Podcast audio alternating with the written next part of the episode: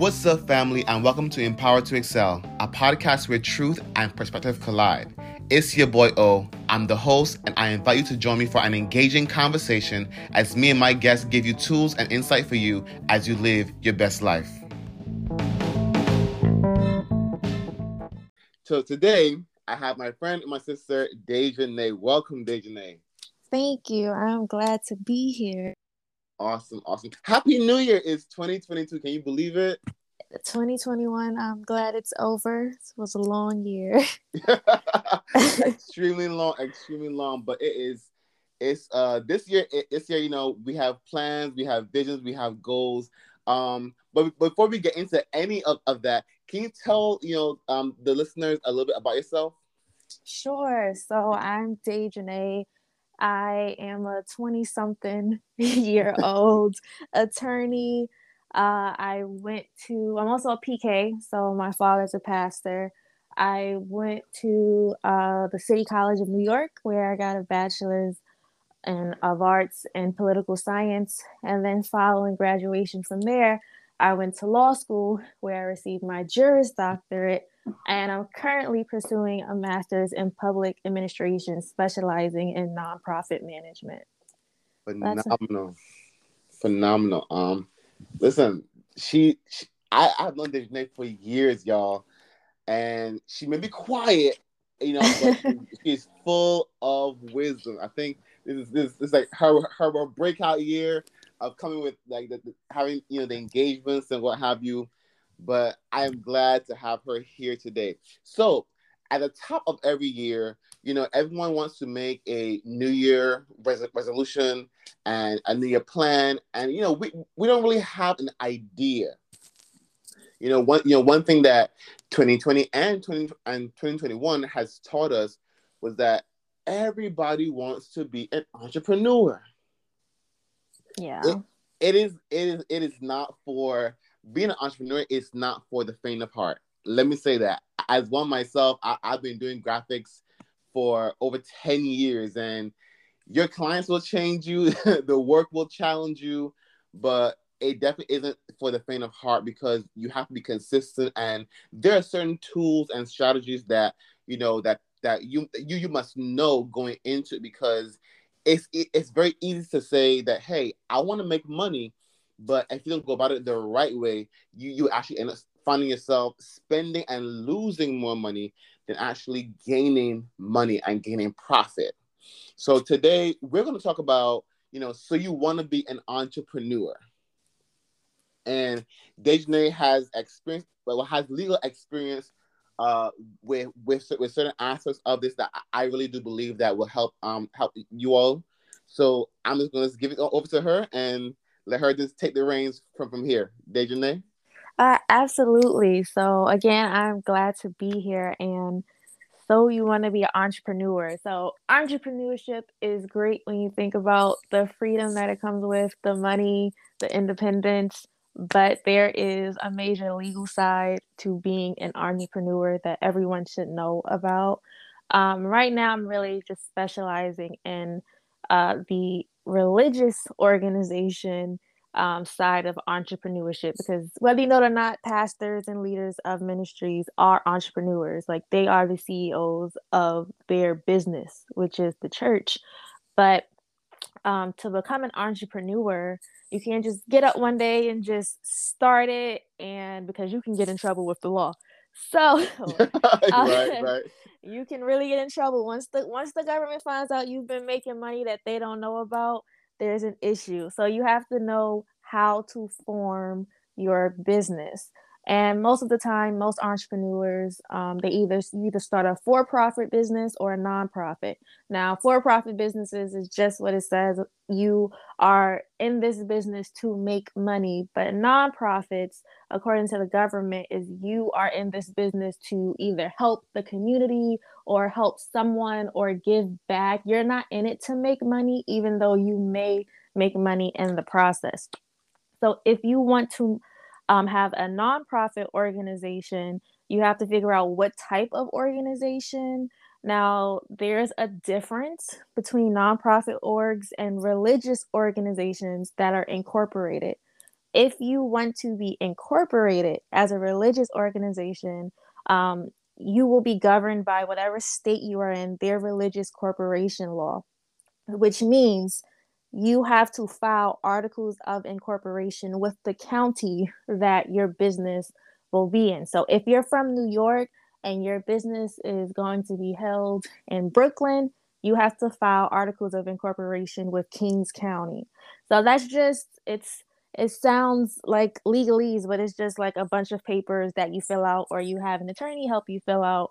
You go to the IRS's website and you send that into the county. But if you have another type of nonprofit organization that's not like a charitable organization, it's not a charity, then you file those articles of incorporation with the state. So again, if you're from New York and your business will be uh, in Brooklyn, you don't send it to the Kings County uh, place where you send articles of incorporation. You send it upstate. So the state has to look at it. Now, um, you also need to remember there's certain things you do when you start your organization. One, the best part and the free part is you create a name. Um, because uh, nonprofits are just is they're everywhere. Uh, when you sign up to become a nonprofit on the IRS's website, they'll check to see if the name is anywhere else. Um, but you come up with your legal name that you want for your business. Then you choose a board of directors. So, um, depending on the state, it's normally three people and they must be over the age of 18. And you should remember that if you have a board of directors, you can have family members, but if all of your board of directors have the same last name, the IRS is going to flag that. One, because if it's a nonprofit organization, they want to make sure that there's no bias going on. They want to make sure that there's no money that's like being swept under the rug. Um, in addition, your board of directors need bylaws. So this is just the rules and procedures of how your business will be run.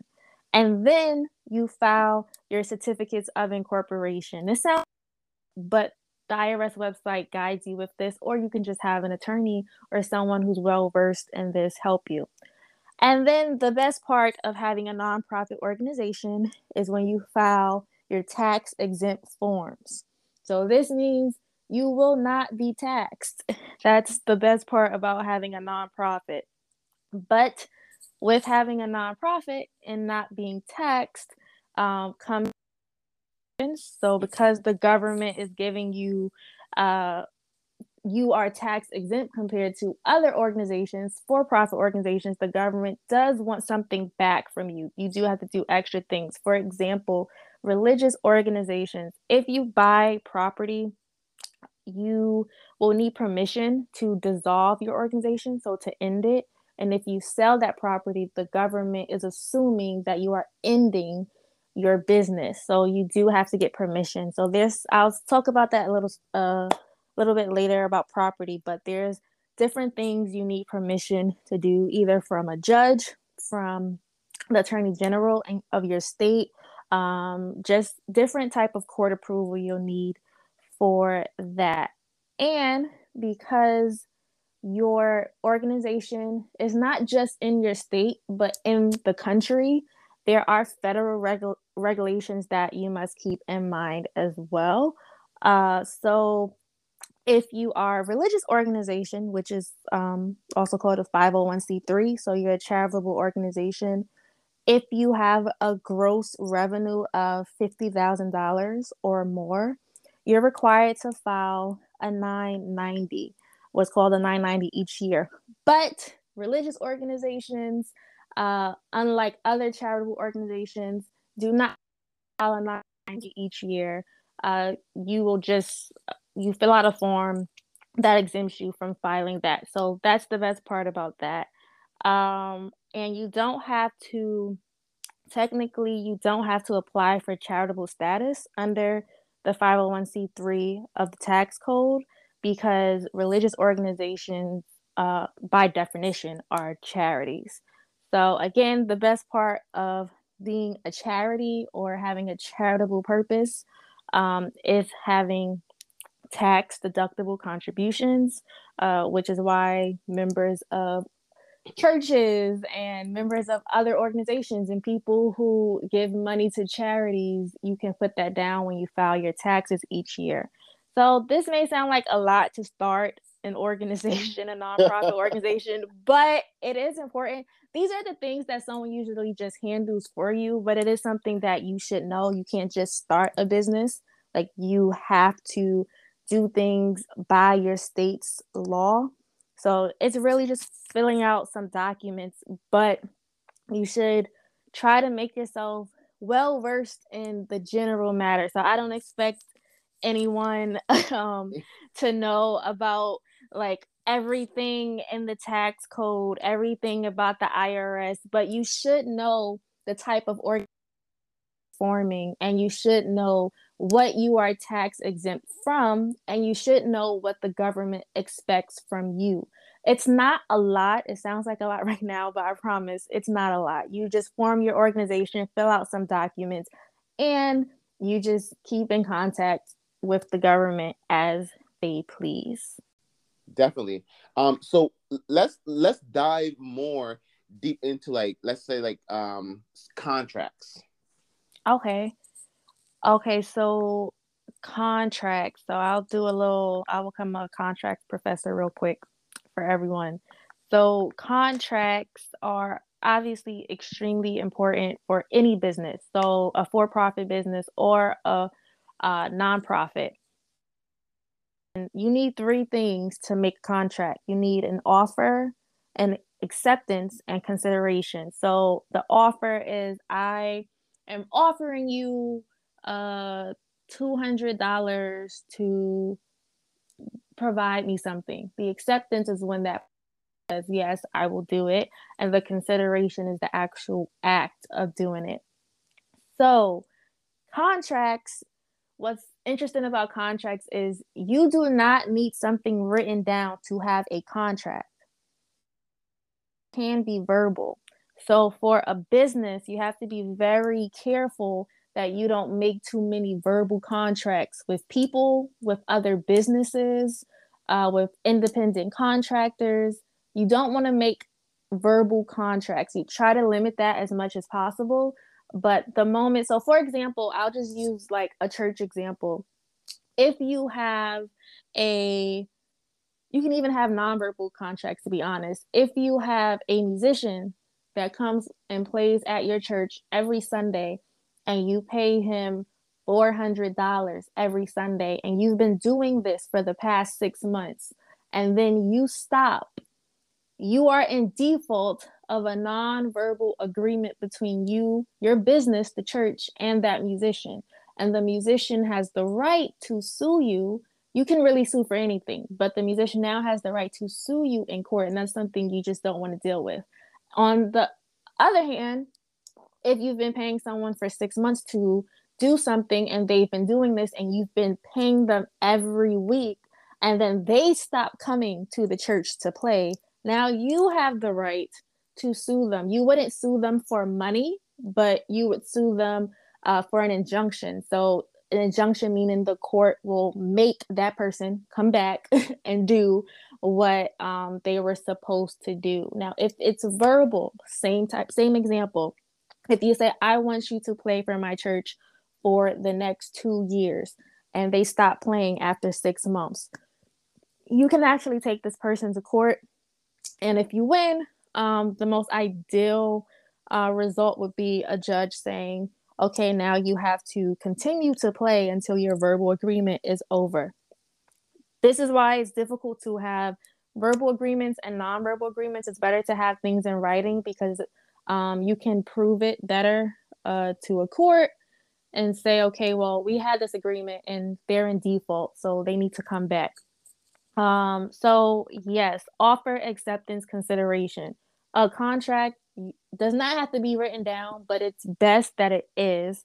And the keys to an effective contract um, for anyone. So, I'll uh, excluding independent contractors, I'll say like if you have employees, the keys to an effective contract is one at will employment. You need to put down whether this is at will employment or not. So, at will meaning I can fire you for any reason, um, like without cause. If you're the best employee in the world, we can still get rid of you if we want to. Um, two, you need to discuss compensation. Is this a volunteer job? Uh, you want to make sure someone, especially with nonprofits, make sure someone is not under the impression that they're getting paid if they are not. Again, you can pay people in a nonprofit. Just the government wants to make sure that that's not the purpose. Um, like I work for a nonprofit, but I have a salary. So, three, you need to put down your duties and your expectations. So what you expect from that person and what they will what they should expect from you as an employer. Uh this is more for employees but is there a vacation policy? Like can they just not show up in nonprofits? If it's volunteer you need to make it very clear. Even though it's volunteer i expect you to come for these days um, and if they sign that contract, they must um, adhere to that. For uh, well, five, the breach and or termination. So if you or an employee of your organization stops doing what they were supposed to do, they've breached the contract, they're in default. You need to put down what will happen if they're in default. Are they automatically fired? Do they have a certain time period to cure this um, to get themselves together?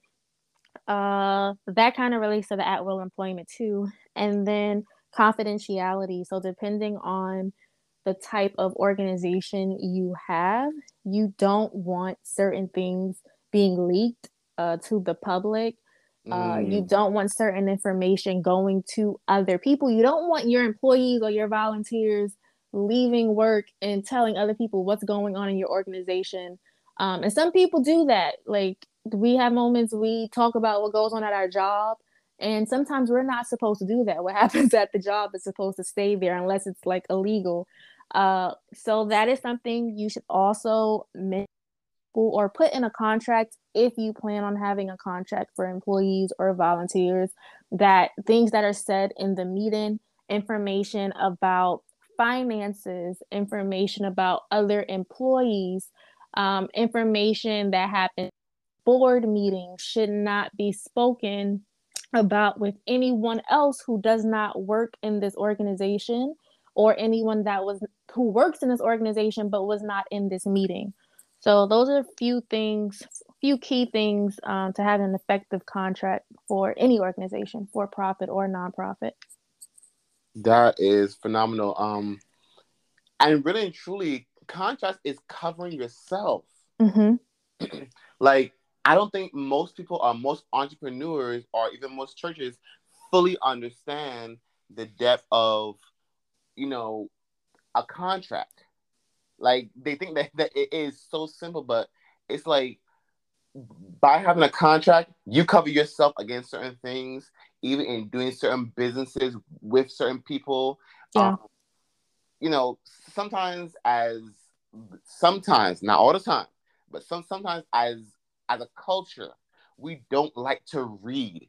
We we, we just want to just make the transaction and yeah. just and, and just go, and then that turns around and it'll bite us in the butt. You know, yeah. you know, because we fail to um, we fail to really pay attention to the details, get the contractor to cover ourselves, to cover the other person you know, because um, there are various there are various types of contracts, you know, but I, as Dejanay said that you have to know what is for your business, what's for what was for your church. You know, um, being an entrepreneur is is it's not really hard. It's it's work and it's discipline because most people, excuse me, most people most people look at the church as just as, as an entity, but really and truly the church really is a business as well. It is. It really is a business. After the after the Sunday morning preaching and the and, and, and the Bible study during the week, there are things that go on behind the scene that we fail to really acknowledge that that we really should tackle as far as you know, employment and and also to not be in jail because you you as an employee should also know your rights. You as an employee should also know how much how much you're going to get paid because sometimes like they'll tell you, okay, if you start here, we'll pay you uh let's say fifteen dollars an hour. But then some, somewhere down the road, because you know the tithing may be low or what have you, then they may even drop your pay to even low, lower than that. And if that's if, if that's your livelihood, you you actually have to have to protect that because you have a right. Not saying that that I'm encouraging anyone to to sue anyone, but what, what, what I'm encouraging you to do is, you know, as Dejanay said, you know, get yourself covered with a contract. This is very pivotal in order to be a successful entrepreneur. You know, um, but while we're on this topic, can you talk about the liability aspect as well?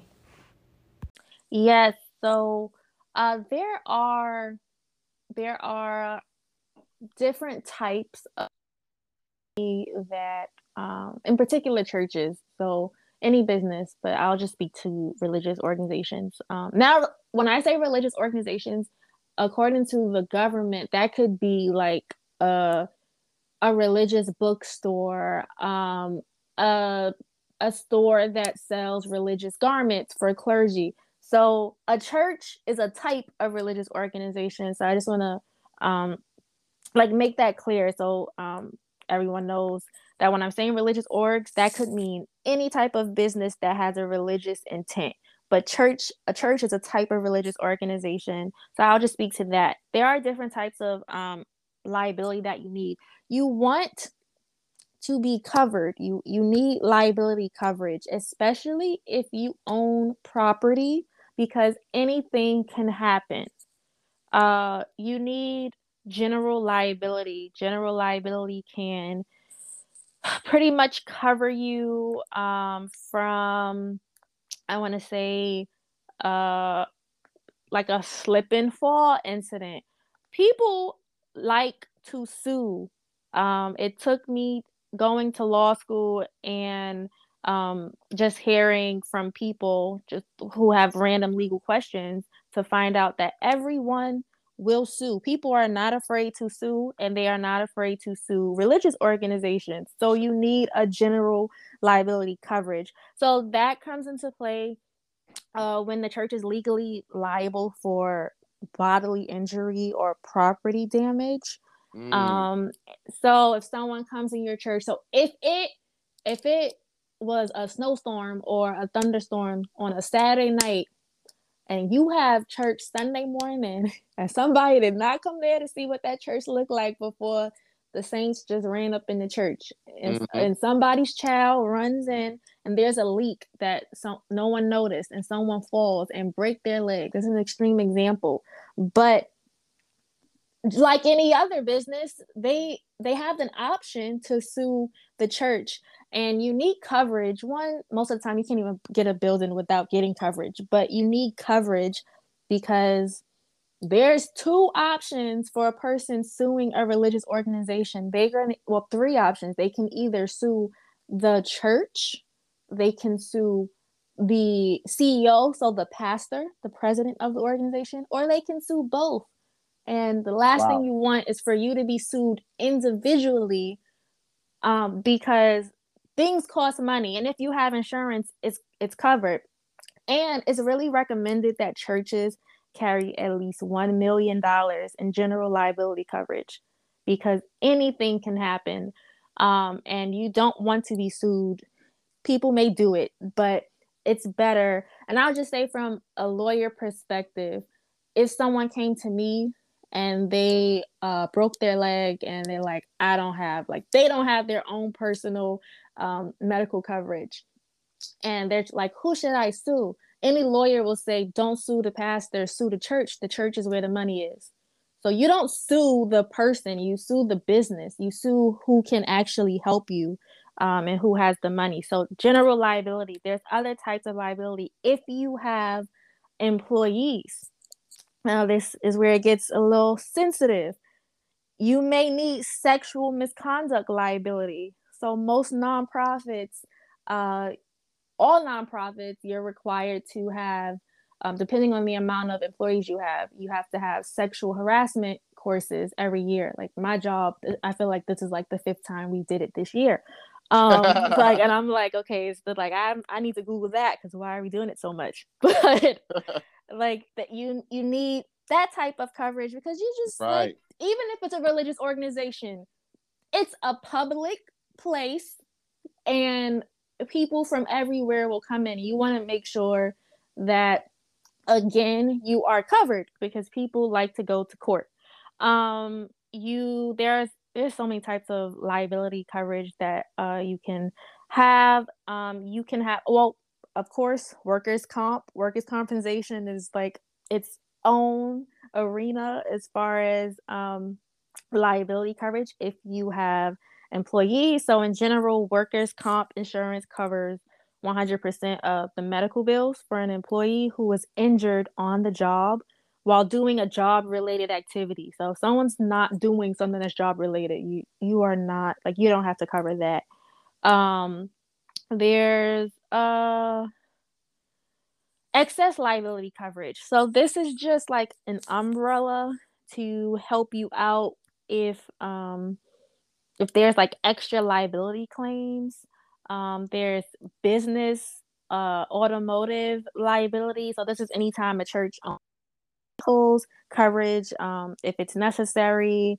Uh there's other types of liability for there's even professional liability and counseling acts liability so for churches in particular sometimes people do accuse pastors or counselors of like emotional harm or like something didn't go right in their life and they took advice.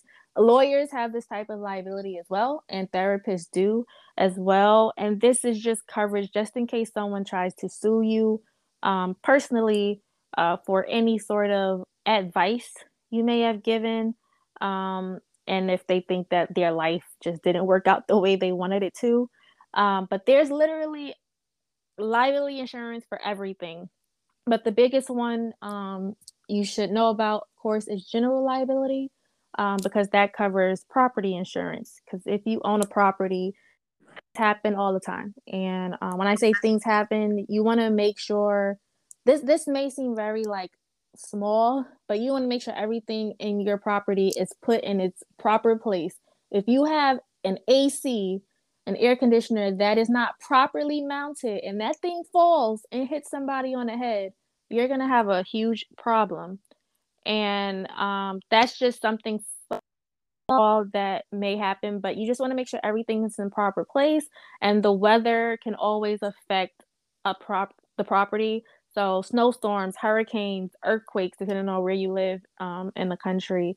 And you just want to make sure you are covered so that you don't have to come out of pocket because everyone don't have like hundreds of thousands of dollars to be right. helping with someone's medical bills or to protect the reputation of your business.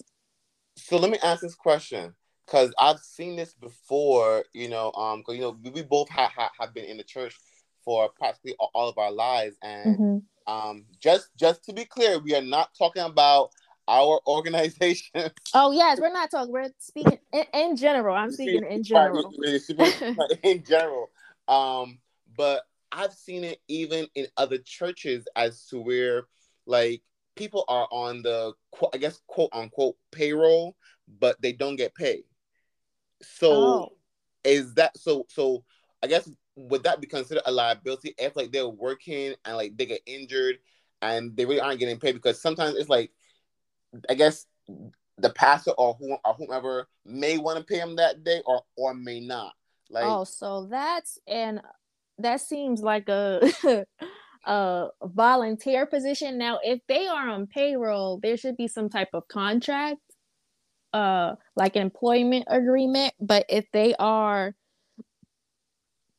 honestly, if they are working in the ministry, uh, if they're like cleaning up the church, if they're just doing maintenance, anything for the church, secretarial work, and they're just getting paid like haphazardly, but something happens. Um, there could so one they can always sue because anybody in in a church can sue. Um, I am not promoting suing churches. Like I'm promoting, I'm promoting protection of the church, but anybody can sue for anything. Like if I if someone stepped on my foot today, I can sue them. I'm not gonna win, but I can sue them and say like I have emotional damage because you stepped on my foot.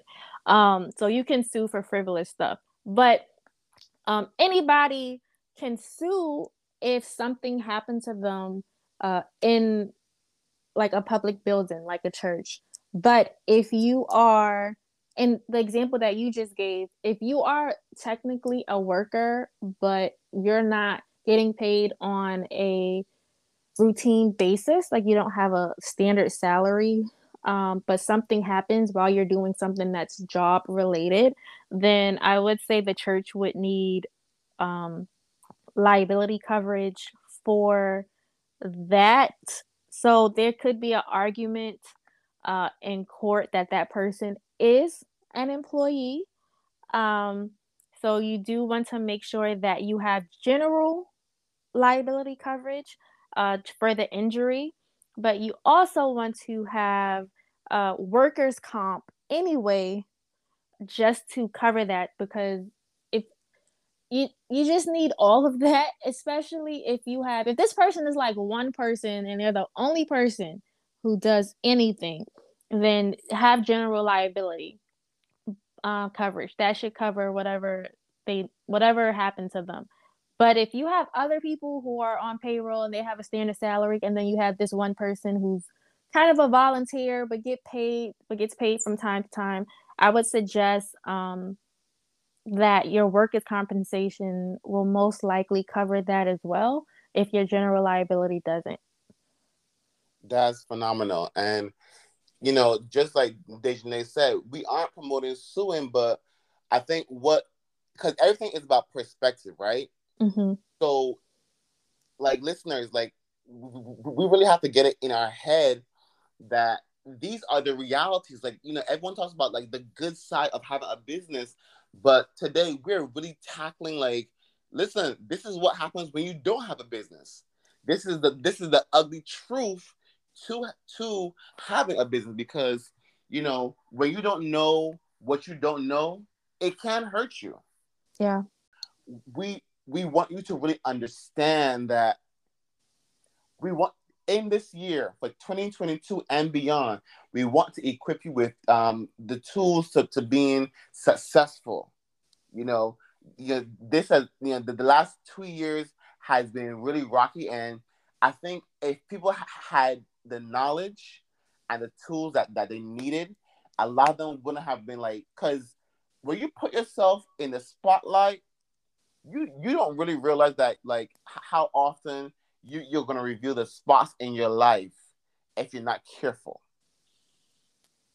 Because you you open yourself up to criticism, mm-hmm. to people just want to come at you just for no reason.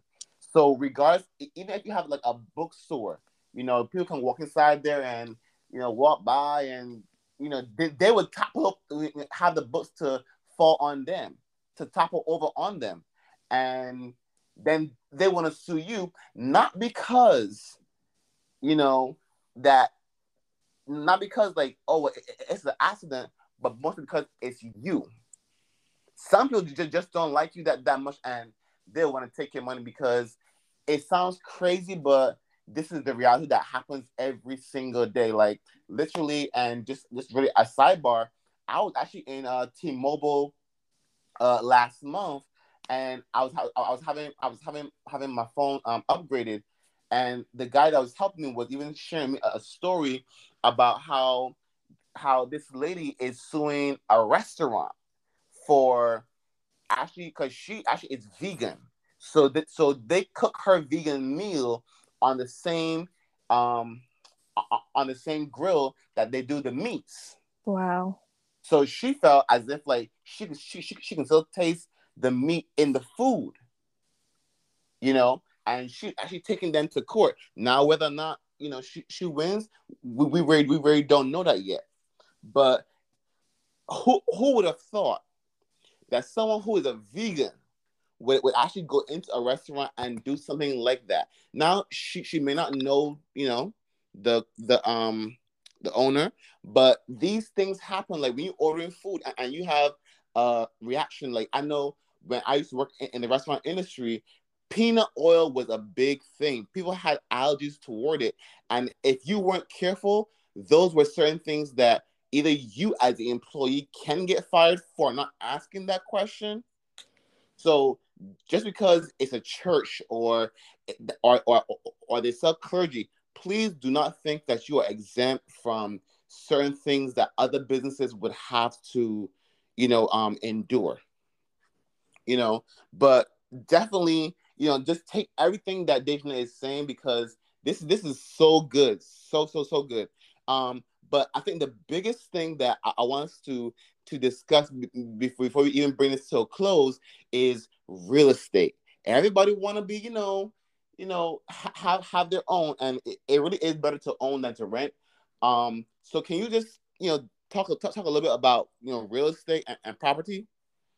Yes. Uh, so, um, actually right now I um the work I do is mainly in landlord tenant law. Uh, so I work with tenants and landlords just about every day. And if you, one, it's it's I won't say it's easy to buy property. If you have the money, then it's easy to buy property.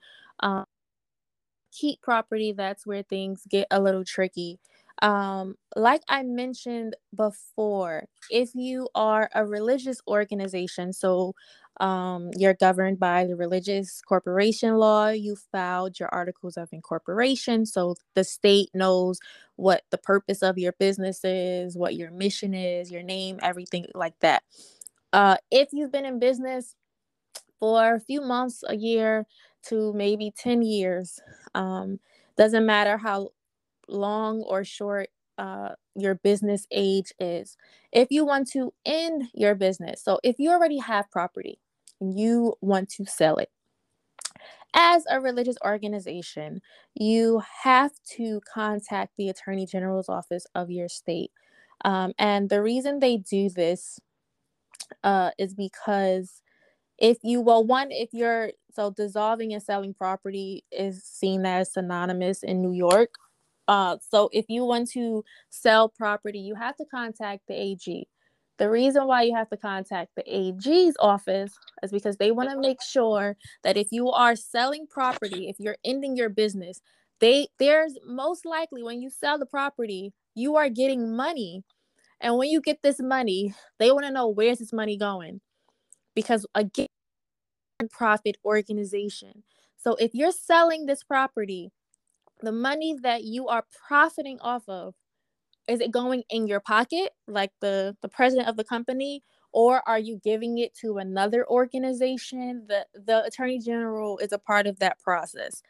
So um most likely with churches for example or other religious organizations if you're selling your property because you are buying another one then you just tell the attorney general's office that they have a way for you to tell them that you go to their website you give them a call it's um, some forms you fill out. But um, you have to let them know. And the attorney signature it's really a judge's signature is needed if you're dissolving um, so if you're ending your business or you're selling your property. You are mortgaging property court approval is needed as well. So that's um, just a few things you need to know if you already own property. If you are intending to buy property, um, it's the same as like everything. Uh, other people buying property, you look for, you find something you're interested in, you buy it under the organization's name.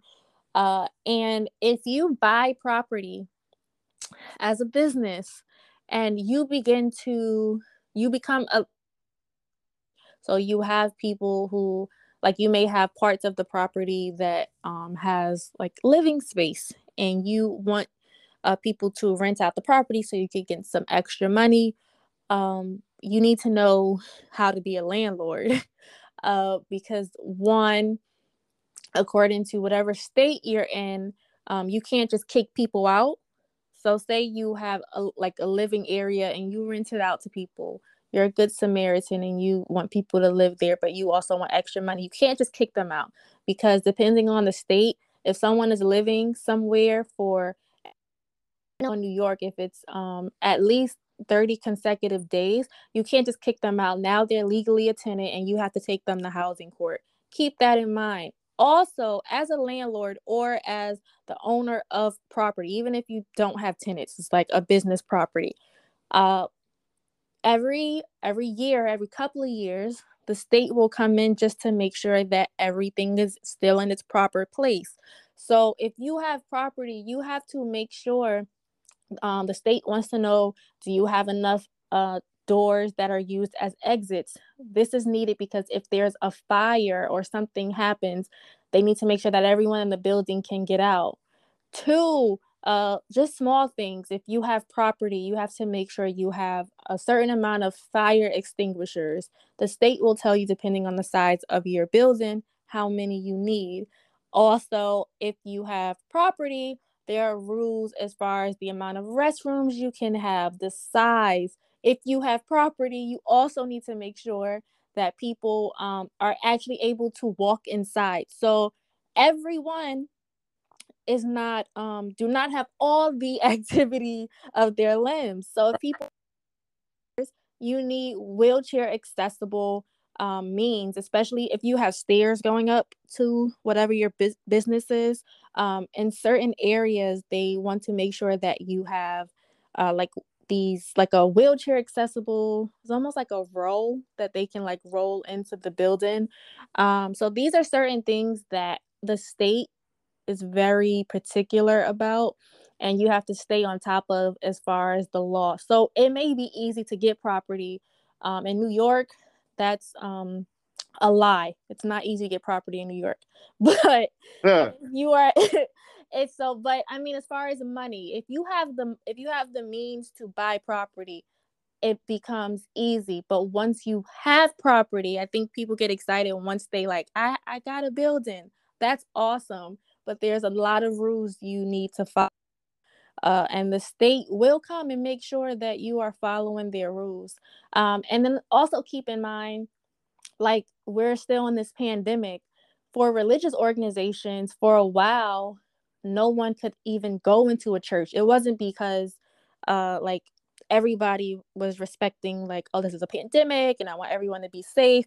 But the state said you cannot go into a public building, and religious buildings were included in that until maybe I think late, so, sometime late 2020, where the Supreme Court said like churches can do whatever they want because they're separate from us. So you also need to keep um, tabs on the news. Watch the news. The news tell you about your property. Uh, just keep tabs on what the state, your city, your community, your if you have boroughs in your city, your borough president, what are my property how am i supposed to upkeep my property because the last thing you want is for the state to shut down not your business but the property you're living in and at the time that the state said you can't go into a building even if you're a church at that time they were fining people so having a service and the police walked in they was going to charge you um, for having that service so just it's like you buy your property, but you want to make sure you're following the rules so that you're protected. Definitely, definitely. Well, this has been so informative um because like I said, you know, everything really is in the detail and that's what I'm going to leave you guys with today um because it's so much more to being an entrepreneur. Yes, we could have covered, you know, you know, just everything else, you know, um that that comes along with being an entrepreneur but this is a start you know of just knowing. So Dejanae, any final thoughts? Um where can people go to get this information? What would you recommend? Talk to the people. Okay, so I would recommend definitely if you have not started your business, but you are interested in starting um, a nonprofit specifically, go to the IRS's website. It has literally everything you need to know about starting a nonprofit. They have all the forms, they tell you what you need to do based on whatever state you're in. Um, you can play around with the website. Um, you can also go, like I mentioned before, to LegalZoom. You want to look at examples of um, articles of incorporation. You can look at examples of bylaws for the specific the specific business uh, that you have. Um, and you can also speak to attorneys that specialize in the type of business that you want, the type of nonprofit business that you plan to form. Um, and then I'll just plug myself and say I'm an attorney, so I'm here as well. yeah, so like how can people get in contact with you if they want to know more? Uh so I do have a website. Um it's dejanai.com. Uh D E J A N A I, the letter M dot com. And on there there is a uh page on my website where you can um, contact me, ask me questions if you need a legal consultation, if you need um, just random legal advice, or you need help with your business. Um, that's the best way to reach me. Awesome, awesome, awesome. Well, guys, you've heard it. You've, you've heard it here first in regards to you know being an entrepreneur. You know, um, so take this time and prepare, plan. This is the beginning of 2022. So, you know, we want you to be successful. We, we want to hear success stories. Um, we definitely want to be able to bring Dejanai back with, with some of these questions that you guys may have. So don't be afraid to shoot to shoot her or us, you know, um, inbox or, or, or find her, her website. But Dejanai, thank you so much for agreeing to do this um, podcast. Thank you. I really appreciate it. And I hope that people are empowered. And if you haven't started a business, that you get started for the beginning of this year.